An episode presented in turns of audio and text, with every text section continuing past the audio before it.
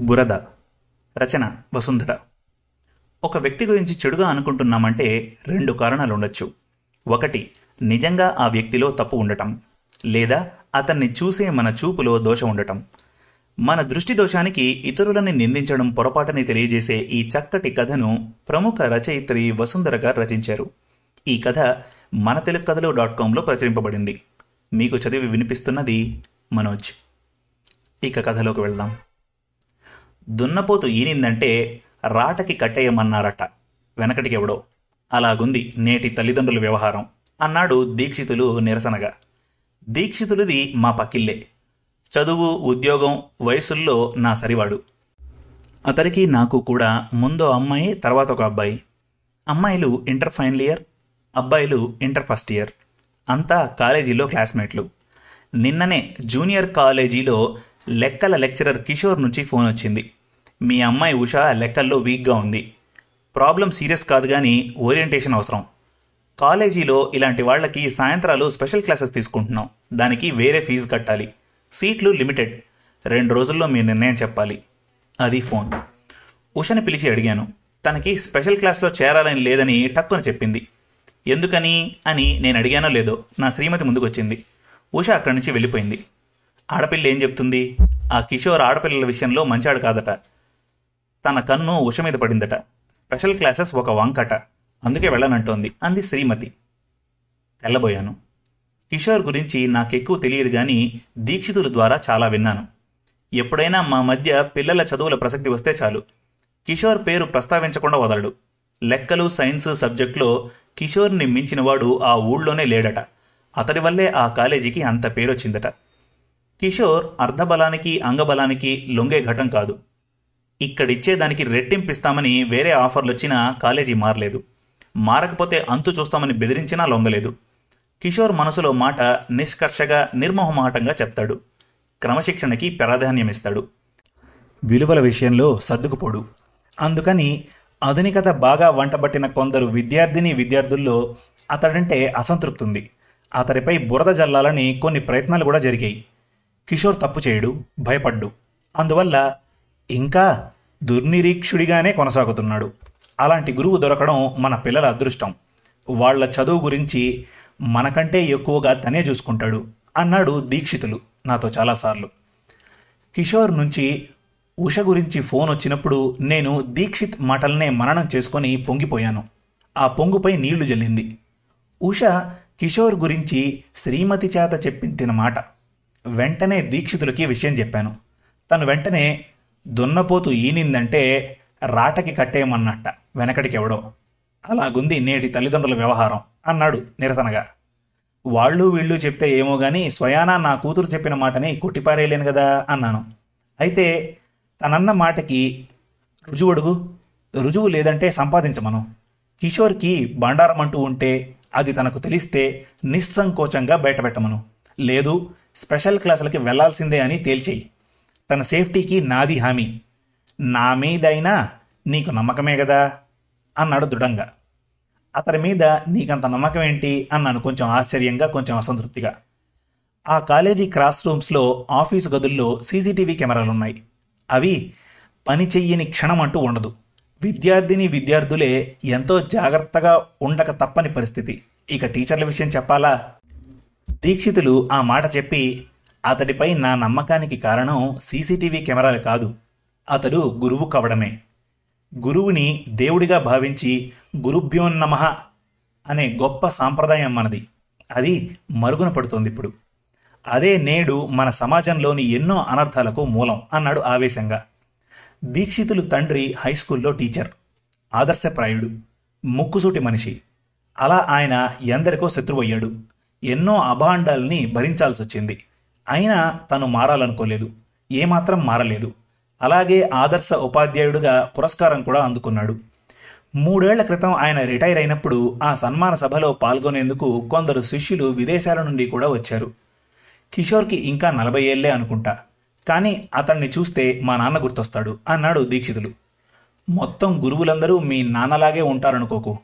తప్పు చేసిన వాళ్ళ మీద బురద పడుతుంది. కడుక్కునే ప్రయత్నం చేయకపోతే అది ఎప్పటికీ అలాగే ఉండిపోతుంది. గురువు కూడా అందుకు మినహాయింపు కాదు అన్నాను. దీక్షితులు వెంటనే ఈ బురద చల్లడం ముందే అదో బలహీనత. ఇప్పుడు సోషల్ మీడియా ప్రాబల్యం పెరిగాక ఆ బలహీనత వ్యసనంగా కూడా మారింది. మహానుభావుడు భారవి ఈ ప్రమాదాన్ని ఆరో శతాబ్దంలోనే పసిగట్టి హెచ్చరించాడు అన్నాడు. ఆ కథ నాకు తెలుసు. ఒక వర్తకుడు భార్యని ఐదేళ్ళ కొడుకుని వదిలి ద్వీపాంతరం వెళ్ళి పదకొండేళ్ళ తర్వాత తిరిగి వచ్చాడు అప్పుడు ఆయన తన భార్య పడుకున్న గదిలోనే ఒక యువకుడు పడుకొని ఉండటం చూశాడు. అతడు తన భార్యకు ప్రియుడన్న అనుమానం కలిగి ఆవేశంతో ఆమెను చంపేయాలని కూడా అనుకున్నాడు. సరిగ్గా ఆ సమయంలో అనుకోకుండా అతడికి ఒక తాళపత్రం మీద సాహస విధదీత నా క్రియం అవివేక పరమాపదాం పదం వృణుతే హి విమస్యకారిణాం గుణలుబ్ధ స్వయమేవ సంపదాహ అన్న భారవి శ్లోకం కంటబడింది. దానికి భావం తొందరపాటు అవివేకం అన్ని ఆపదలకు మూలం.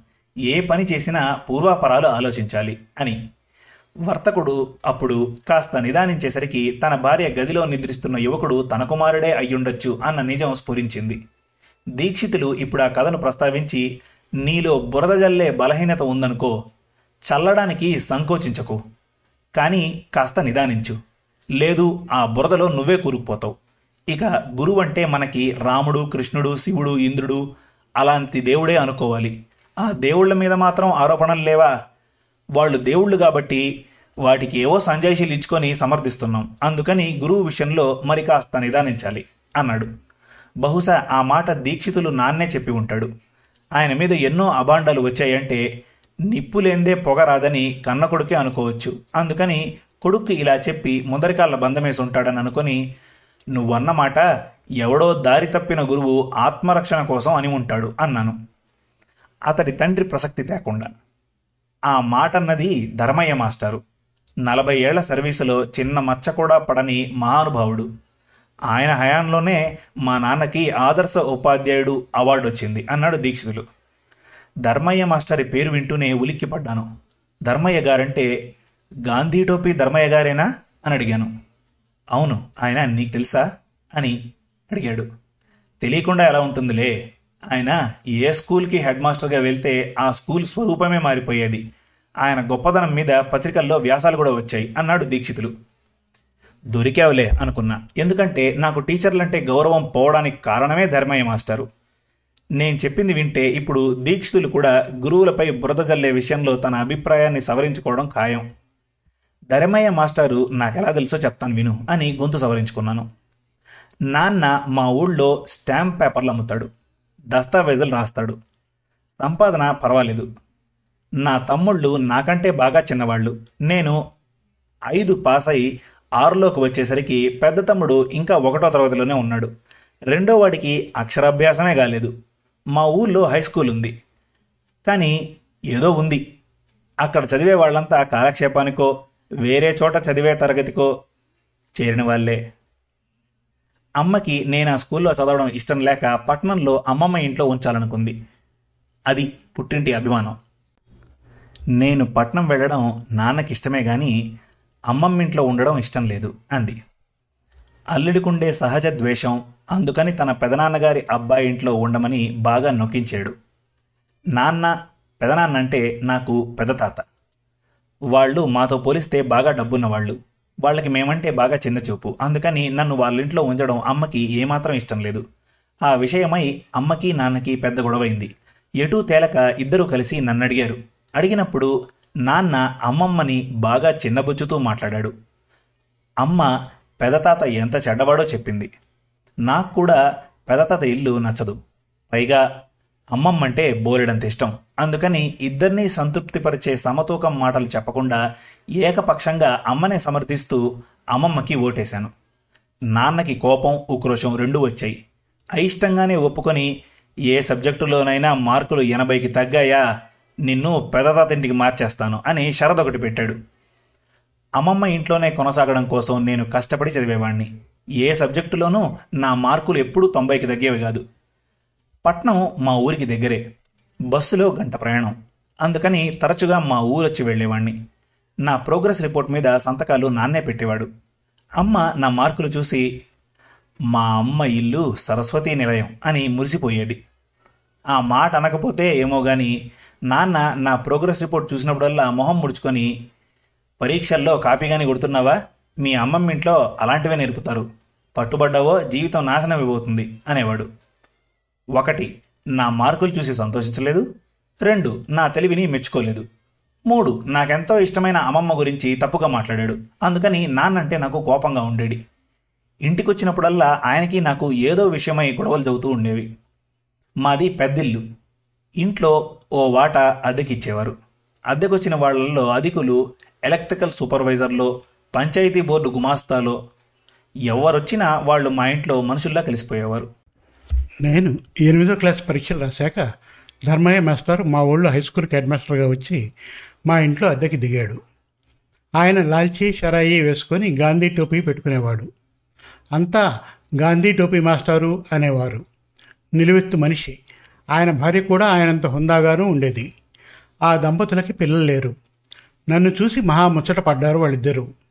వాళ్ళతో ముఖ్యంగా మాస్టర్తో గడపడం నాకు చాలా సరదాగాను ఇష్టంగానూ ఉండేది.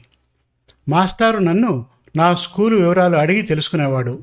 మా స్కూల్లో నాకు నచ్చిన అంశాలు నచ్చనివి చెప్పమన్నాడు.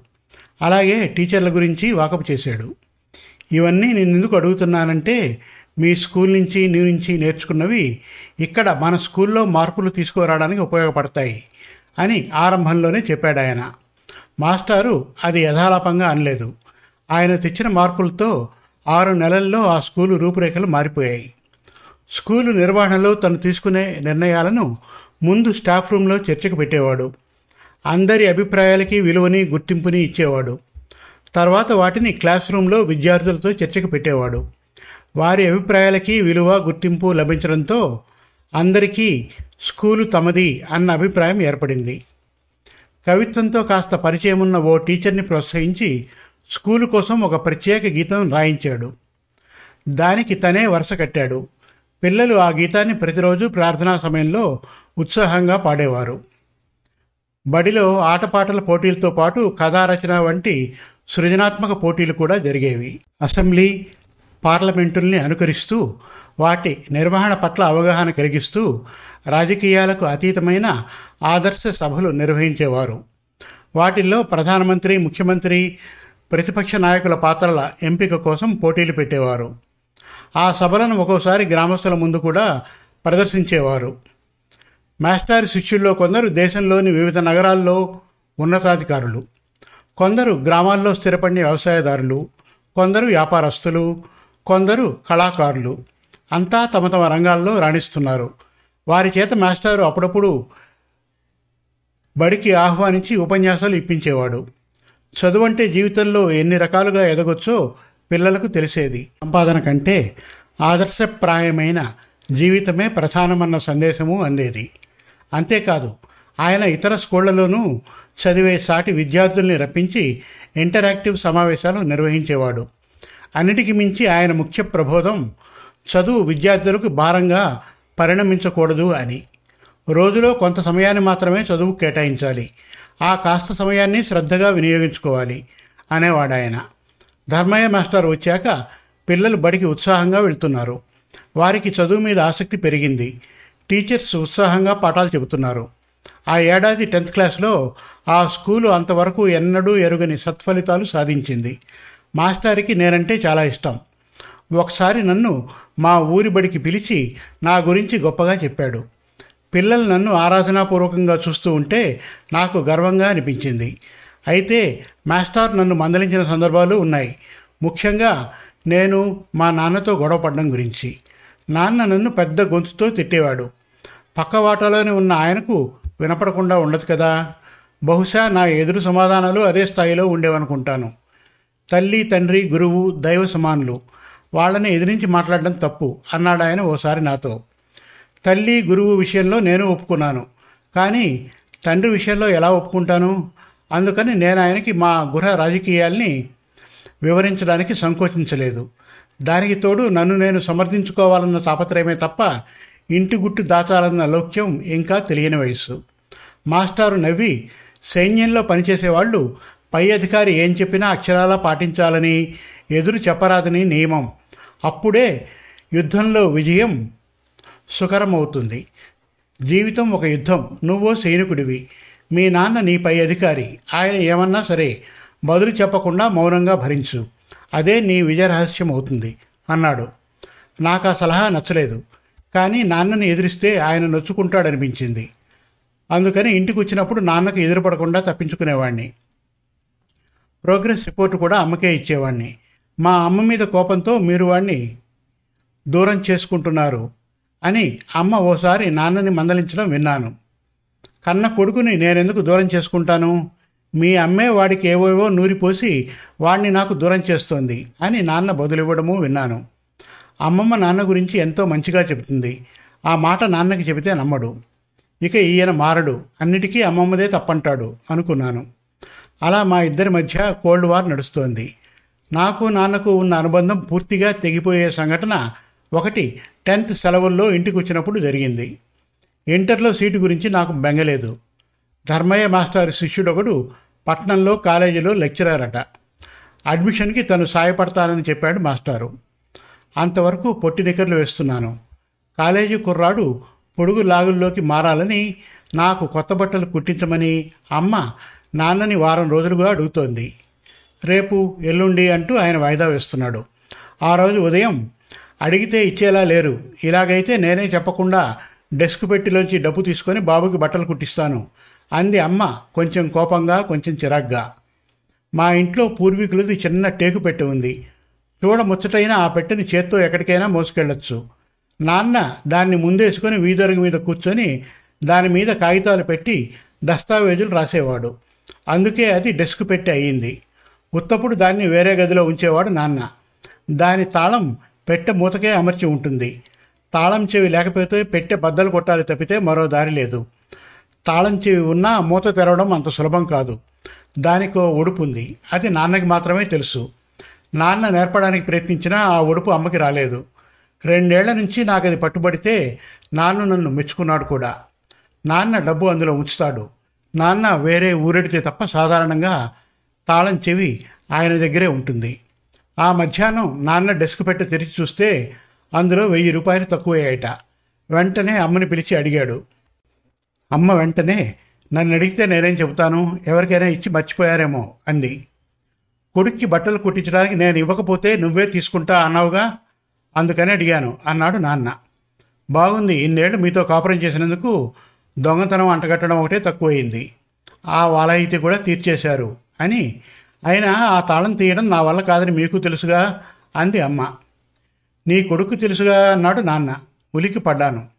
ఇంటా బయట ఇంత అంతా కానీ బుద్ధిమంతుడని పేరు తెచ్చుకున్నవాణ్ణి నాన్న మాటల్లో నేను దొంగనన్న భావం ధ్వనించి ఉలికి పడ్డాను. అమ్మ చెలించలేదు. తెలిస్తే మాత్రం మీ కొడుకు దొంగతనం చేస్తాడా? అంది. మీ అన్న పదాన్ని ఒత్తి పలుకుతూ. వాడిది అలాంటి బుద్ధి కాదని నాకు తెలుసు. కానీ ఉందిగా ఆ మహాతలి మీ అమ్మ. వాళ్ళ ఇంట్లో ఉండొస్తే సాక్షాత్తు శ్రీరాముడికైనా దొంగతనం ఏంటి? ఎలాంటి అవలక్షణమైనా అలవడొచ్చు అన్నాడు నాన్న. వాళ్ళిద్దరి మధ్య మాట మాట పెరిగింది. చివరికి నాన్న తుక్కు మనుషులు తుక్కు జాతి మీతో మాట్లాడడం వృధా. నా వెయ్యి రూపాయలు తిరిగి వచ్చేదాకా నేను నీతో కానీ నీ కొడుకుతో కానీ మాట్లాడను అని విసురుగా వీధిలోకి వెళ్ళిపోయాడు. నాన్న నన్ను దొంగ అన్నందుకు ముందు నాకు దుఃఖం వచ్చింది తర్వాత కోపం వచ్చింది నాన్నని దెబ్బలాడాలనుకున్నాను కానీ నాకు అవకాశం ఏది? ఆ క్షణం నుంచి నాన్న అమ్మతోటి నాతోటి మాట్లాడడం మానేశాడు. మమ్మల్ని చూస్తే చాలు మొహం తిప్పేసుకుంటున్నాడు. తిట్టినా కొట్టినా బాగుండేది. అమ్మకు ఎలాగుందో కానీ ఆ మౌనం నాకు దుర్భరమైంది ఇల్లు నిశ్శబ్దమైపోయింది. నాన్న తనకేం కావాల్సినా తమ్ముడిద్దరిని అడుగుతున్నాడు. అప్పుడు ఆయనకేం కావాలో అమ్మకి తెలిసేది. తనని అడగలేదుగా తనకేమని ఊరుకోక అడిగినవి ఆయనకి సమకూర్చేది. లేచాక పళ్ళు తోముకోవడం నుంచి రాత్రి భోజనాల దాకా అన్నీ టెన్షన్గా అమరిపోతూ ఉంటే నాన్నకి ఏ లోటు రావడం లేదు. కానీ తను మాట్లాడకపోవడం అనే శిక్ష అమ్మని నన్ను మానసికంగా రగిల్చేస్తోంది ఇంట్లో భయంకర నిశ్శబ్దం. నా బాధని ఎవరితో పంచుకోవాలో తెలియక ధర్మయ్య మాస్టర్కి చెప్పుకుందామనుకున్నాను. కానీ ఆ రోజు ఉదయమే ఆ దంపతులిద్దరూ ఊరికెళ్ళారని తెలిసింది. వెళ్ళే ముందు మాట మాత్రమైనా మాతో అనలేదు. రెండు రోజుల తర్వాత మాస్టారు భార్య ఊరి నుంచి వచ్చారు. అమ్మ అదోలా ఉండడం గమనించిన మాస్టారి భార్య అమ్మని పలకరించి విషయం తెలుసుకునే ప్రయత్నం చేసింది. కడుపు చించుకుంటే కాళ్ళ మీద పడుతుందంటారు. అమ్మ ఏమని చెబుతుంది? మాట దాటేసింది. భార్య ఏం చెప్పిందో కానీ ఆ తర్వాత కాసేపటికి ధర్మయ్య మాస్టారు నన్ను పలకరించి విషయం ఏమిటని అడిగాడు. నాకు దుఃఖం ఆగలేదు. బోరుమని ఏడ్చేశాను. కాస్త తేరుకున్నాక జరిగింది చెప్పి నాన్నని కసితీరా తిట్టాను. ఆయన నన్ను వారించి మనలాంటి మధ్యతరగతి వాళ్ళకి వెయ్యి రూపాయలంటే మాటలు కాదు. అంత డబ్బు పోయిందన్న బాధలో మీ నాన్నకి వివేకం నశించి అలా అన్నాడు కానీ నీ మీద మీ అమ్మ మీద అనుమానం ఉండదు అన్నాడు. అనుమానించడానికి అసలు డబ్బంటూ పోతే కదా నన్ను అవమానించడానికి జరగని దొంగతనాన్ని సృష్టించాడని నా అనుమానం అన్నాను. మేస్టారు ఓ క్షణం ఆలోచించి నువ్వు ఊహించిన దానిలో కొంత నిజం ఉంది. నిజానికి ఆ డబ్బు పోయిండదు. మీ నాన్న ఎవరికో ఇచ్చి మర్చిపోయి ఉంటాడు అన్నాడు. ఏ రాయి అయితేనేం పళ్ళు ఓడగొట్టుకుందుకు మొత్తానికి ఆయన నన్ను దొంగని చేశాడు. చేసి ఊరుకున్నాడా? నాతో మాట్లాడడం మానేశాడు. ఈ అవమానం భరించలేకపోతున్నాను అన్నాను. రాముడంతటి వాడు సీతాదేవిని అనుమానించి అడవులకు పంపేశాడు. ఇప్పుడు జరిగింది అంతకంటే ఎక్కువ కాదు. నేడో రేపో అసలు విషయం మీ నాన్నకి గుర్తుకొస్తుంది. నేను ఈరోజు చెబుతున్నాను చూడు.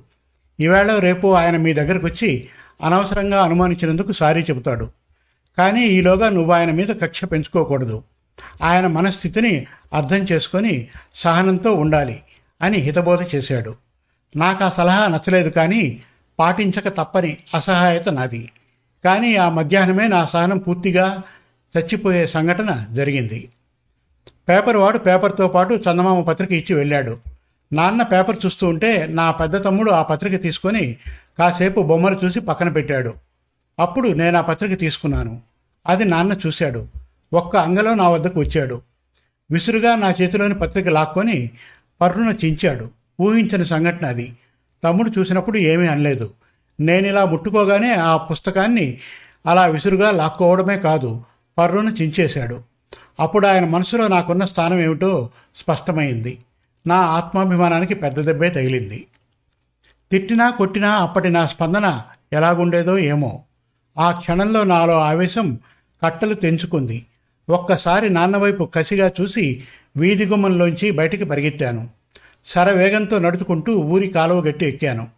ఆ రోడ్డు మీద సుమారు కిలోమీటర్ దూరం నడిచాక గట్టుమించి కాలువలోకి దిగాను. వేసవి కాలం కావడంతో కాలువ కట్టేశారు.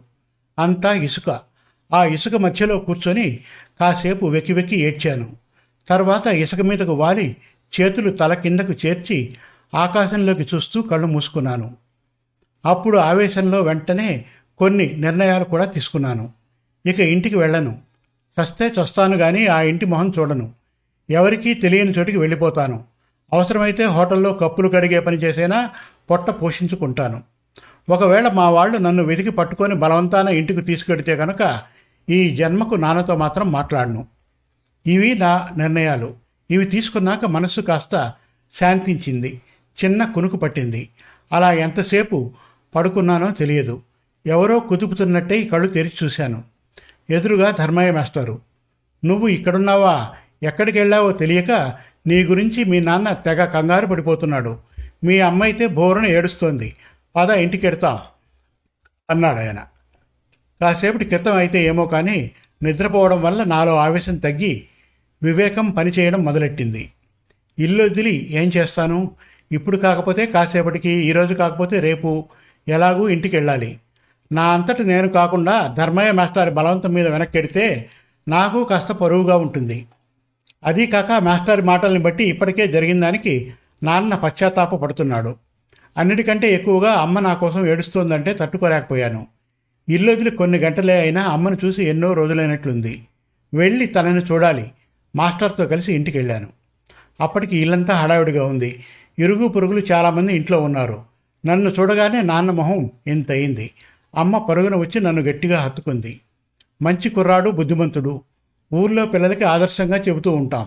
పాపం తన మీద నిందపడితే తట్టుకోలేకపోయినట్లున్నాడు అని ఇరుగు పొరుగులు నా గుణగణాల్ని ఆకాశానికి ఎత్తేస్తున్నారు. ఊళ్ళో నాకంత మంచి పేరుందని నాకు తెలియదు. దుఃఖం మళ్ళీ పొంగుకొచ్చి బోరును ఏడ్చాను. అంతా వెళ్ళి హడావిడి సద్దుమణిగాక నాన్న నా దగ్గరకు వచ్చి అనవసరంగా నిన్ను చాలా బాధ పెట్టానురా. డబ్బు పోయిందన్న బాధలో వివేకం కోల్పోయి ఏదో అనేశాను కానీ నా ప్రాణానికి ప్రాణానివి. నిన్ను అనుమానిస్తానా? అంటూ సారీ చెప్పాడు. తిట్టినప్పటి కోపం కంటే ఈ సారీ ఇచ్చిన సంతోషం ఎన్నో రెట్లు గొప్పది. అంతా ఆ ధర్మయ్య వల్ల వచ్చింది. అర్జెంటుగా ఊరికి వెళ్ళాల్సి వచ్చిందట డబ్బు అవసరమై అప్పడగడానికి మన ఇంటికి వచ్చాట అక్కడ డెస్క్ పెట్టె తెరిచి ఉంటే అందులో కనపడ్డ వెయ్యి రూపాయలు తీసుకొని అవసరం తీర్చుకొని ఊరికెళ్ళి వచ్చాడు. రాగానే చెప్పొచ్చుగా ఆ డబ్బు గురించి ఇంత గొడవ అవుతూ ఉంటే గప్చిప్గా ఊరుకున్నాడు. విషయం నువ్వు ఇల్లుదిలి పారిపోయేదాకా వచ్చేసరికి ఏమనుకున్నాడో జరిగింది చెప్పేసి ఈ నిజం ఎవరికీ చెప్పదని కాళ్ళవేళ్ళా పడ్డాడు అన్నాడు నాన్న. జరిగింది ఆకలింపుకు వచ్చేసరికి నాకు ధర్మయ్య మాస్టర్ మీద పట్టరాని కోపం వచ్చింది. గాంధీ టోపీ పెట్టుకొని నీతులు వల్లిస్తూ నలుగురిలో ఆదర్శవాదిగా చలామణి అవుతున్న ఆయనలో ఎంత కపటం? ఆయన్ని నమ్మి నా మానసిక వ్యధిని చెప్పుకున్నప్పుడు కూడా నిజం చెప్పలేదే. ఆయన గురించి ఏమనుకోవాలి? మాస్టర్ను ఒకసారి కలుసుకొని కడిగేయాలనుంది అని ఆ రాత్రి అమ్మకి చెప్పాను. అమ్మ వెంటనే నీకెందుకురా ఈ పెద్దాళ్ళ గొడవలు? వారి పాపాన వాళ్ళే పోతారని ఊరుకో. పైగా మాస్టర్ అలా చేయడం వల్ల మనకి మేలే జరిగింది. నాన్నలో మంచి మార్పు వచ్చింది. ఆయనకి నిన్నే కాదు అమ్మమ్మని కూడా ఏమీ అనరు అంది. అని ఊరుకోలేదు. ఆయన దగ్గర ఈ ప్రసక్తి తేకుండా తన మీద ఒట్టేయించుకుంది ఆ రోజు నుంచి నాన్న నాకు మంచి మిత్రుడైపోయాడు. అది నాకు ఎంతో బాగుంది. అమ్మపై వేసిన ఒట్టుకి కట్టుబడ్డాను కానీ మాస్టర్ని చూస్తే చాలు నాలో కసి పొంగేది. ఆయన నవ్వుతూ పలకరిస్తే ఒళ్ళు మండిపోయేది. చేసిన తప్పుకు ఏమాత్రం పశ్చాత్తాపం లేకుండా నాతో ఎప్పటిలా ఉండాలని చూసే ఆయనపై కలిగే అసహ్యాన్ని ప్రకటించకుండా నిగ్రహించుకునేందుకు ఎంతో కష్టపడేవాణ్ణి. ఆ తర్వాత ధర్మయ్య మాస్టారు బదిలీ మీద పెడుతుంటే గ్రామస్తులు ఆయనకి ఘన సన్మానం చేశారు. అది తెలిసి వీలున్నా కూడా పట్నంలోనే ఉండిపోయాను తప్ప ఆ సభలో పాల్గొనడానికి వెళ్ళలేదు నేను. ఈ కథ విన్న దీక్షితుడు ఆశ్చర్యపడ్డట్టు కనిపించాడు. తర్వాత నెమ్మదిగా నువ్వు చెప్పిన దాన్ని బట్టి నీ విషయంలో ధర్మయ్య మాస్టారి దొంగబుద్ధి గురించి మీ అమ్మా నాన్నలకి తప్ప ఇంకెవరికీ తెలియదు. మా నాన్న మీద వచ్చిన ఆరోపణలు అంతకంటే ఎక్కువ మందికే తెలిసేటంత ప్రాచుర్యం పొందాయి. కానీ ధర్మయ్య మాస్టారు వాటిని అపవాదులుగా స్వీకరించి నిరూపించగలిగారు. నువ్వు కూడా నేరుగా ఆయన్నే నిలదీసి ఉంటే జరిగిన దానికి ఆయన సంజాయిషి ఏమిటో తెలిసేది అన్నాడు. నిలదీసేవాణ్ణే కానీ అమ్మ ఒట్టేసింది అన్నాను సంజాయిషిగా. కన్న కొడుకుని దొంగగా అనుమానించడానికి వెనకాడని మీ నాన్న ఆ అనర్థానికి కారణమైన మాస్టర్ దొంగతనాన్ని బయట పెట్టలేదు. కన్న కొడుకుని ఇల్లొదిరి పారిపోయేలా చేసిన మనిషిని నిలదీయవద్దని మీ అమ్మ ఒట్టేసింది. అంటే అర్థమేమిటి? ఆయనపై బురద జల్లడానికి వాళ్ళు వెనుకాడారనే కదా. అంటే వాళ్ళకి ఆయనంటే గౌరవం ఉన్నట్టే కదా. దొంగ బుద్ధి చూపించిన ఆయన మీద వాళ్ళకి గౌరవం ఎందుకని ఎప్పుడైనా ఆలోచించావా? అన్నాడు దీక్షితుడు. ఈ కోణంలో నేనెప్పుడూ ఆలోచించలేదు. అమ్మా నాన్న స్వగ్రామంలోనే ఉంటున్నారు. ఆ సాయంత్రమే అమ్మకు ఫోన్ చేసి ధర్మయ్య మాస్టారి కథ గుర్తు చేసి తను అలా ఒట్టే వేయమన్నందుకు సంజాయిషి అడిగితే అమ్మ నవ్వి ఒట్టేయక ఏం చేయను అప్పటి పరిస్థితి అలాంటిది అంది. ఆ రోజు నేను ఇంట్లోంచి పారిపోయాక మాస్టారు నాన్నని కలుసుకొని మీ అబ్బాయి లాంటి వాళ్ళు లక్షల్లో ఒకరుంటారు. అది మీ అదృష్టం. అలాంటి వాడి మనస్సులో తండ్రి మీద ద్వేషం పుట్టేలా ఉంటుంది మీ తీరు. ఇక పోయిన డబ్బు విషయానికి వస్తే మీరది ఎవరికో ఇచ్చి మర్చిపోయి ఉండొచ్చు. లేదా పెట్టెలో కాకుండా వేరెక్కడో పెట్టి ఉండొచ్చు. ఆ నిజం బయటపడ్డాక మీరు ఎన్నిసార్లు సారీ చెప్పినా నూనూగు మీసాల లేత వయస్సులో ఉన్న మీ వాడికి మీ మీద ఇప్పుడు కలిగిన ద్వేషం ఎప్పటికీ పోదు. కాబట్టి నా మాట విని వెంటనే ఆ నేరాన్ని వేరే ఎవరి మీదకో తోసేయండి. మీ వాడికి సారీ చెప్పి తన మనసు గెలుచుకోండి.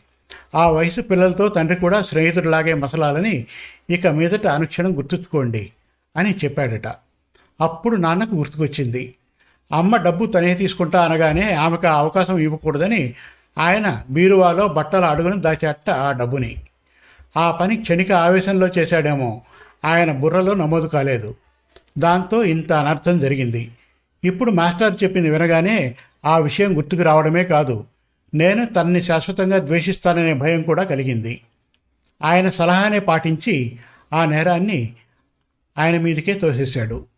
నిజం తెలిస్తే నేను నాన్నని శాశ్వతంగా ద్వేషిస్తాననే భయంతో అమ్మ నా చేత అప్పుడలా ఉట్టేయించుకుంది. ఇప్పుడు ఆ భయం లేదన్న ధైర్యంతో ఈ నిజాన్ని బయటపెట్టింది. అది నేను నిలదీయడం వల్ల. నాకు ఇది పెద్ద షాక్. చేతులెత్తి మొక్కాల్సిన ఓ మహానుభావుడిని దశాబ్దాలుగా ద్వేషిస్తూ మనసును బురదతో నింపుకున్నాను. ఈ కథలో ఒక పాత్రనే నేను ఇప్పటిదాకా తెలుసుకోలేని నిజం ఇది నిజం నేను అనుకున్నది కాక వేరే ఉండొచ్చని కథను విన్న మరుక్షణమే అనుమానించగలిగాడు దీక్షితుడు. స్పెషల్ క్లాస్ విషయంలో లెక్చరర్ కిషోర్ని కాక ముందు మా అమ్మాయి ఉషని నిలదీయాలన్న అతడి సూచన నాకెప్పుడు శిరోధార్యం. నీలో బురద జల్లే బలహీనత ఉందనుకో చల్లడానికి సంకోచించకు కానీ కాస్త నిదానించు. లేదు ఆ బదులో నువ్వే కూరుకుపోతావు. అన్న విషయాన్ని ఎప్పుడూ గుర్తించడం వల్ల దీక్షితుల్ని ఎప్పుడూ బురద అంటలేదు.